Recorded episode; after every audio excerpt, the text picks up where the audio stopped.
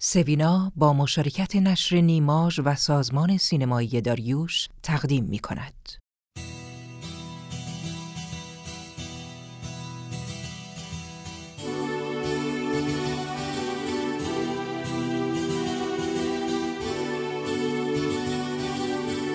قصه شب سوینا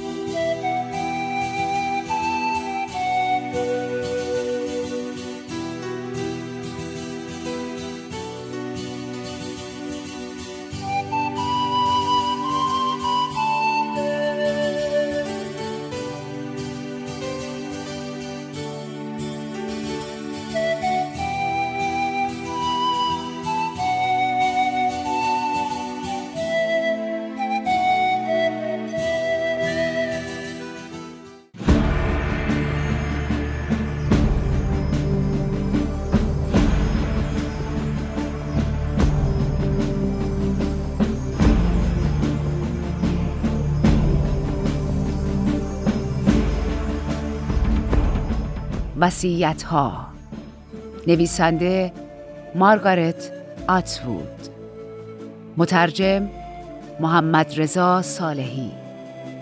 انتشارات جمهوری. سال انتشار 1398 راوی بهناز بستاندوست.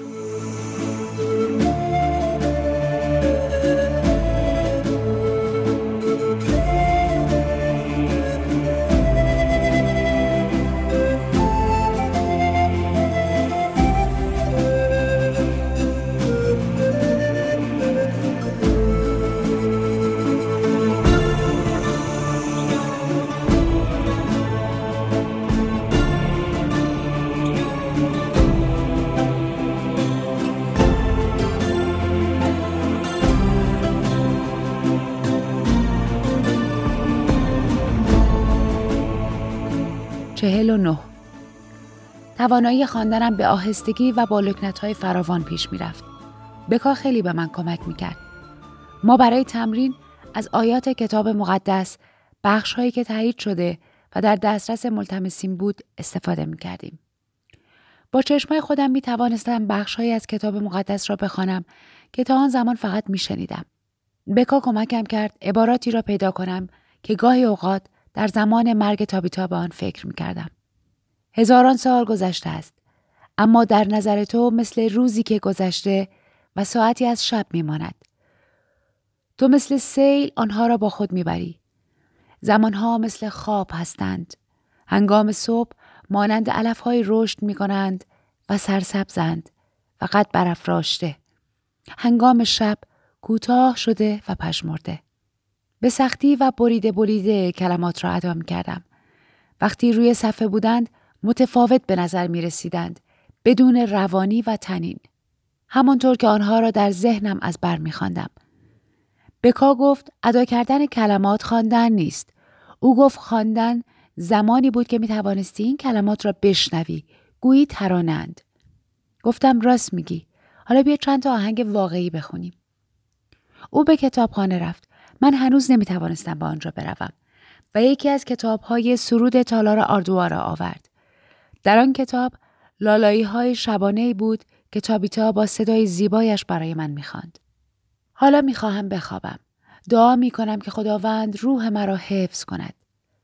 این دعا را به صورت آواز برای بکا خواندم و پس از مدتی توانستم آن را بدون آواز برایش بخوانم. بکا گفت خیلی امیدوار کننده است. دلم می‌خواد دو تا فرشته همیشه منتظرم باشن تا با من پرواز کنند. و بعد گفت تا حالا کسی نبودی که انگام شب باش آواز بخونم. شما خیلی خوششانس هستین. در کنار خواندن باید نوشتن را هم یاد می گرفتم. به دلایلی سختتر بود و به دلایل دیگری کمی راحتتر. برای نوشتن از دوات و خودنویس با نوک فلزی یا گاهی اوقات از مداد استفاده می کردیم. استفاده از هر کدام بستگی به این داشت که اخیرا کدام یک را از انبارهای ذخیره کالا در تالار آردوا توضیح کرده باشند. ابزار تحریر امتیاز ویژه فرماندهان و امه ها بود وگرنه در گیلیاد یافت نمی‌شد. زنان و اکثر مردان از آن استفاده نمی‌کردند مگر برای نوشتن گزارش و فهرست انبال. مردم بیشتر درباره چه چیزی می نوشتند؟ بکا گفت در مدرسه ویدالا قلاب بافی و نقاشی را یاد گرفته بودیم و نوشتن هم تقریبا مانند آنها بود. هر حرف مانند یک تصویر یا یک ردیف دوخت و نیز مانند نوت‌های موسیقی بود. تو فقط باید یاد بگیری چگونه حروف را بنویسی و بعد در کنار هم قرار دهی تا جمله بسازی. مانند مرواریت های درون یک نخ. خود بکا دستخط زیبایی داشت. او معمولا چگونه نوشتن را با صبر و حوصله به من نشان می‌داد و وقتی موفق شدم بنویسم هرچند در هم و بر هم او مجموعه ای از های کتاب مقدس را انتخاب کرد تا من از روی آنها بنویسم. و اکنون پابرجا بودن در سه چیز است. ایمان، امیدواری و نیکوکاری. اما مهمترین آنها نیکوکاری است. عشق هم به اندازه مرگ قدرت دارد. پرنده هم در آسمان سخنی را منتقل می کند و بالهای او حقیقت را بیان می کنند. من این جملات را بارها و بارها نوشتم. بکا گفت با مقایسه نسخه های مختلفی از یک جمله که نوشته ای می توانی بفهمی چقدر پیشرفت داشتی. از لغاتی که می نوشتم سر در نمی آوردم. آیا واقعا نیکوکاری از ایمان مهمتر بود و آیا من نیکوکار بودم؟ آیا عشق به اندازه مرگ قدرت داشت؟ پرنده صدای چه کسی را انتقال می دهد؟ توانایی خواندن و نوشتن برای پاسخ به این سوالات کافی نبود. فقط سوالاتی را یکی پس از دیگری به دنبال داشت. طی همان ماههای اول علاوه بر خواندن توانستم کارهای دیگری را که به من واگذار شده بود با موفقیت انجام دهم. بعضی از این کارها خیلی پردردسر نبود. با رنگ کردن پاها، دستها و سر بدون پوشش دختران کوچک در کتاب دیکو جین لذت می بردم. کار کردن در آشپزخانه هم خیلی سخت نبود. خورد کردن شلغم و پیاز برای آشپزها و شستن ظروف. در تالار آردوا همه باید برای رفاه عمومی مشارکت می‌کردند و کسی حق نداشت به کارهایی که با دست انجام می‌شد به دید تحقیر و تمسخر نگاه کند. برای امه ها هم وضعیت همین گونه بود. هرچند در عمل حمل وسایل سنگین را ملتمسین انجام می‌دادند. چرا امه ها انجام نمی‌دادند؟ چون ما جوانتر بودیم. اما شستن توالت ها چندشاور بود مخصوصا وقتی باید دوباره توالت را میشستی حتی اگر تمیز بود یک بار دو بار سه بار بکا قبلا در این باره به من هشدار داده بود که این تکرار برای امه ها با اهمیت است و او گفت این تکرار به خاطر وضعیت توالت ها نیست در واقع حرف شنوی تو را نشان می دهد. گفتم اما ما رو مجبور می‌کنن سه بار توالت رو بشوریم. این کار زورگویی و غیر این کار هدر دادن منابع با ارزش ملیه. بکا گفت تمیز کننده توالت جز منابع ملی با ارزش نیست. مثل کار زنای باردار نیست. اما غیر منطقیه. بله به همین دلیل این یه آزمایشه. اونا می‌خوان بدونن آیا تو بدون شکایت از خواسته های غیر منطقی پیروی می‌کنی؟ برای سختتر کردن این آزمون کوچکترین امه را برای نظارت بر کار انتخاب می‌کنند. صدور دستورات احمقانه از سوی کسی که همسن خودت است بسیار تحریک کننده و آزاردهنده تر از زمانی است که همان دستورات را شخصی بدهد که از تو بزرگتر باشد. بعد از چهار هفته مدام تو والد شستن گفتم نفرت انگیزه. من واقعا از امه ابی متنفرم. خیلی بدجنس و پرفیس و افاده است. بکا به من یادآوری کرد. این یه آزمونه. مثل خداوند که ما رو با اعمال بسیار سخت میسنجه. گفتم اما ابی خدا نیست. فقط فکر می‌کنه خداست. بکا گفت ما باید سعی کنیم در قضاوت سختگیر نباشیم و باید دعا کنیم که این نفرت در وجود تو از بین بره. فقط به این فکر کنیم که مثل هوایی که از بینی خارج میشه این نفرت هم از خودتون بیرون کنیم. بکا تکنیک های خیشتنداری بسیاری بلد بود. من هم سعی کردم خیشتنداری را تمرین کنم. گاهی اوقات موثر بودند. بعد از پشت سر گذاشتن آزمون شش ماهه و پذیرفته شدن به عنوان ملتمس دائمی مجوز ورود به کتابخانه هیلدگارد را دریافت کردم. توصیف احساسی که انگام دریافت مجوز داشتم بسیار دشوار است. وقتی برای اولین بار از بین درهای کتابخانه میگذشتم احساس کردم به من یک کلید طلایی دادند. یعنی کلیدی که قفل درهای مخفی را یکی پس از دیگری باز کرده و گنجهایی را که در آن قرار دارد برای من نمایان می کند. در ابتدا فقط به اتاق بیرونی دسترسی داشتم اما بعد از مدتی به من اجازه ورود به اتاق مطالعه را دادند در اتاق مطالعه یک میز برای خودم داشتم یکی از وظایف محوله من این بود که از نطق یادداشت برداری دقیق انجام دهم یا بهتر است بگویم خطبه ها و موعظه هایی که ام لیدیا در مناسبت های خاص ایراد می کرد. او این موعظه ها را دوباره استفاده می کرد اما هر بار تغییر می‌داد و ما باید یادداشت های دستنویس او را بین خطوط متن ماشین نویسی اصلی جا می دادیم. اما حالا نحوه تایپ کردن را یاد گرفته بودم. البته به کندی این کار را انجام می دادم. گاهی اوقات که پشت میزم بودم عمه لیدیا مرا از اتاق مطالعه به اتاق مخصوص خود می برد. اتاقی که می‌گفتند در آن عمه لیدیا تحقیقات مهمی انجام می‌داده که گیلیاد را به مکانی بهتر تبدیل می کرد. یکی از امه های ارشد می گفت این مأموریت کل زندگی امیلیدیا بوده است.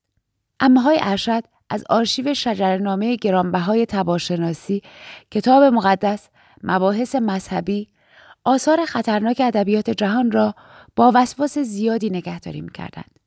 همه آنها پشت در قفل شده بودند. اجازه دسترسی به آنجا فقط زمانی به ما داده می‌شد که ذهنهای ما آمادگی پذیرشان را پیدا می‌کرد. ماهها و سالها گذشت و من و بکا دوستانی صمیمی شدیم. طوری که چیزهای زیادی را به هم می‌گفتیم. چیزهایی درباره خودمان و خانواده هایمان که هرگز به شخص دیگری نگفته بودیم. اعتراف کردم که چقدر از نامداریم پاولا متنفر بودم. هرچند سعی می کردم بر آن حس غلبه کنم. مرگ غمانگیز ندیمه ایمان کریستال و اینکه چقدر از این بابت ناراحت شده بودم را نیز تعریف کردم. او هم درباره دکتر گروف و کاری که انجام داده بود برای من گفت و من هم داستان خودم را درباره دکتر به او گفتم که به خاطر من ناراحت شد. ما درباره مادران واقعیمان و اینکه چقدر دوست داشتیم آنها را بشناسیم صحبت کردیم. شاید لازم نبود آن همه اطلاعات در اختیار یکدیگر قرار دهیم اما این کار ما را دلداری می‌داد. روزی او به من گفت ای کاش خواهر داشتم. اگه واقعا خواهر داشتم اون شخص تو بودی.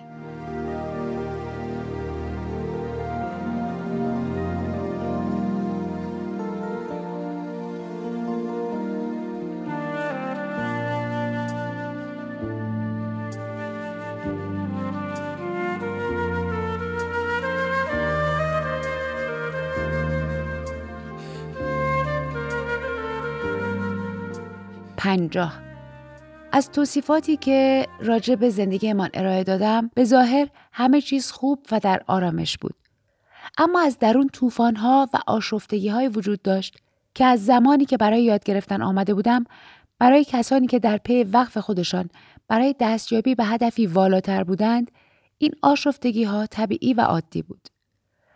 اولین طوفان های زندگی هم تقریبا زمانی بود که پس از چهار سال خواندن متون ابتدایی بالاخره توانستم کتاب مقدس را به طور کامل بخوانم. کتاب مقدس ما جای دیگر در گیلیاد نگهداری می‌شد. به غیر از امه ها فقط کسانی که ذهنیت قوی و شخصیتی استوار و ثابت قدم داشتند برای دسترسی به آن کتاب ها قابل اعتماد بودند. بکا زودتر از من خواندن کتاب مقدس خودش را شروع کرده بود. بکا جلوتر از من و همچنین از نظر مهارت هم برتر از من بود. اما کسانی که قبلا شروع به خواندن این اسرار کرده بودند حق نداشتند درباره مطالب مقدسی که میخواندند با کسی صحبت کنند به خاطر همین من و بکا درباره چیزهایی که او آموخته بود صحبت نکردیم سرانجام روزی رسید که جعبه چوبی حاوی کتاب مقدسی را که برای من در نظر گرفته شده بود به اتاق مطالعه آوردند و من توانستم یکی از ممنوع ترین کتاب ها را باز کنم. از این موضوع بی نهایت هیجان زده بودم. اما آن روز صبح به کا گفت باید هشداری به شما بدم. گفتم تذکرتون رو بفرمایید. تذکر شما مقدسه. گفت چیزایی که اونا میگن در این کتاب گفته شده در واقع در این کتاب وجود نداره. پرسیدم منظورتون چیه؟ گفت نمی‌خوام خیلی ناامیدتون کنم. مکسی کرد و ادامه داد مطمئنم امه استی منظور درستی داشت. بعد گفت آیات 19 تا 21 رو تفسیر کنید. این همه آن چیزی بود که او به من گفت. اما وقتی وارد اتاق مطالعه شدم و جعبه چوبی و سپس کتاب مقدس را باز کردم، اولین جایی بود که شروع کردم روی آن کار کنم. داستانی درباره معشوقه بود که به دوازده تکه تقسیم شده بود. همان چیزی که همه ویدالا خیلی وقت پیش در مدرسه به ما گفته بود. همان چیزی که بکارا وقتی خیلی کوچک بود مسترب کرده بود. خوب به یاد داشتم. حتی توضیحاتی را که ام استی به ما گفته بود به یاد می آوردم. او گفته بود که دلیل کشته شدن مشروقه این بوده که او از نافرمانی خود ناراحت بود. برای همین به جای که اجازه دهد صاحبش بنیامیت های شرور به او تجاوز کنند خودش را کشت. امستی گفته بود آن معشوقه شجاع و نجیب بود و انتخاب خودش را کرده بود. و حالا داشتم کل داستان را میخواندم. به دنبال بخش شجاع و نجیب بودم. دنبال این انتخاب بودم. اما هیچ یک از این گفته ها را نیافتم. فقط اینکه مردی آن دختر را به زور از خانه بیرون برده و تا سرحد مرگ به او تجاوز کرده بود. سپس مردی که با او رفتاری مانند حیوان خریداری شده داشت او را تکه تکه کرده بود. جای تعجب ندارد که او در ابتدا فرار کرده باشد. این شوکی دردناک بود. اما استی مهربان و خوب به ما دروغ گفته بود. حقیقت نجابت نبود. ترس و وحشت بود.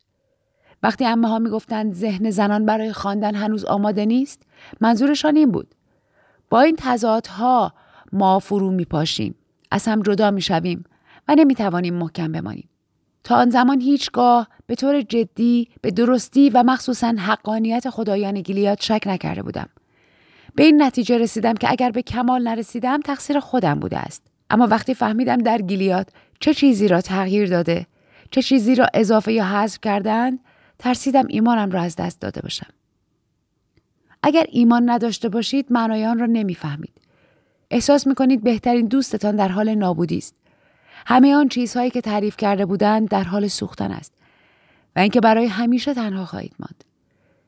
احساس می‌کنید تبعید شده اید گویی در جنگلی تاریک گم شده اید. این همان حسی بود که وقتی تابیتا از دنیا رفت داشتم. دنیا برایم هیچ معنایی نداشت. همه چیز پوچ و بیمعنا بود.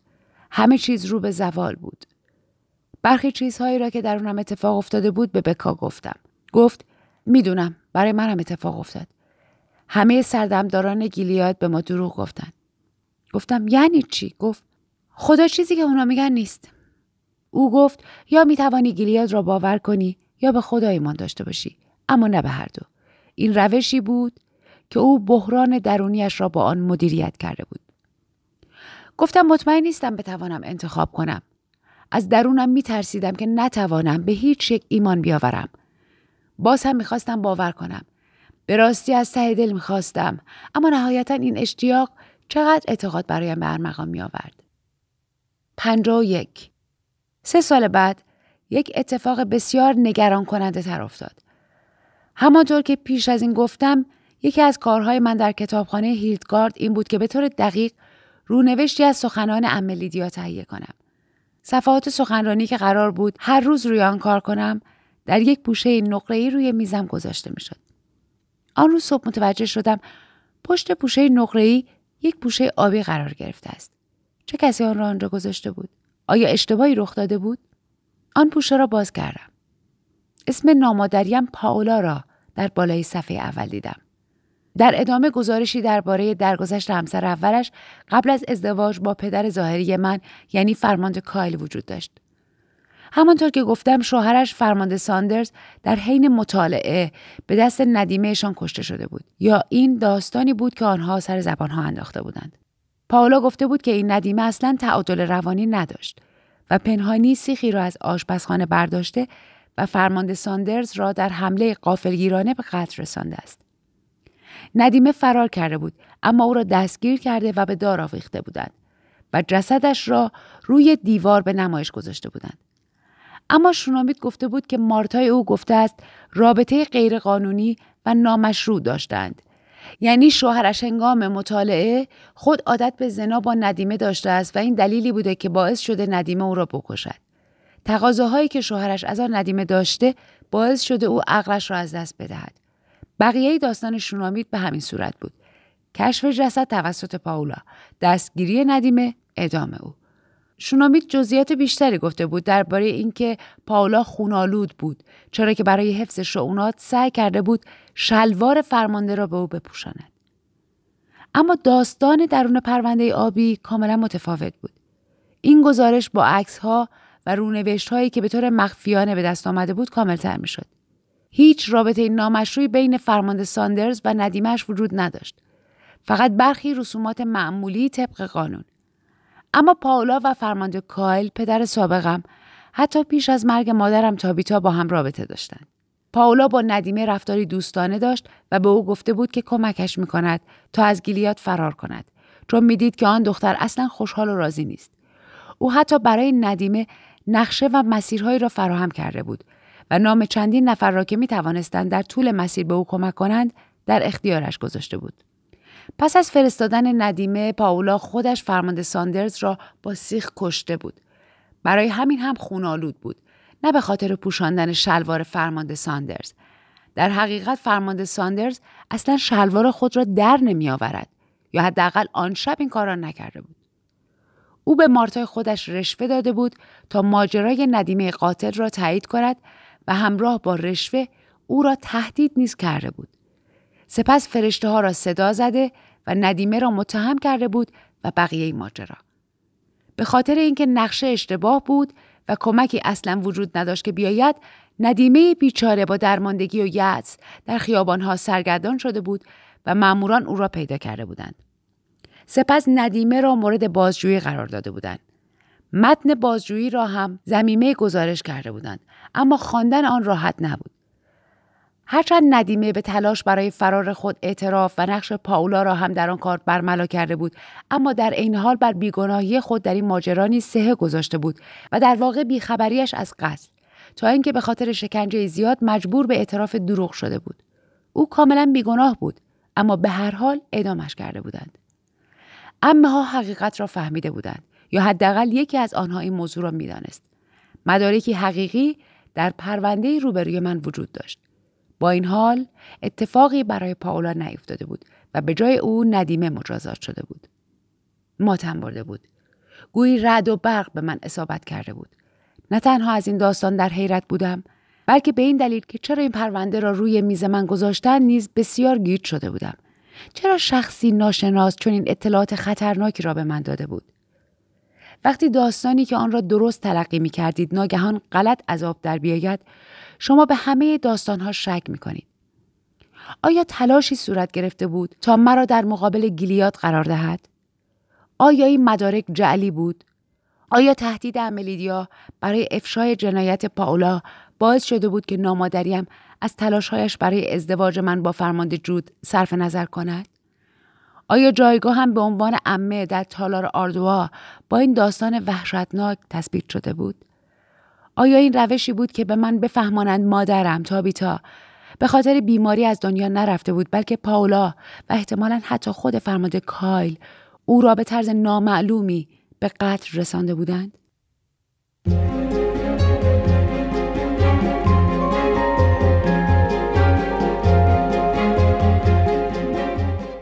داستان ادامه دارد.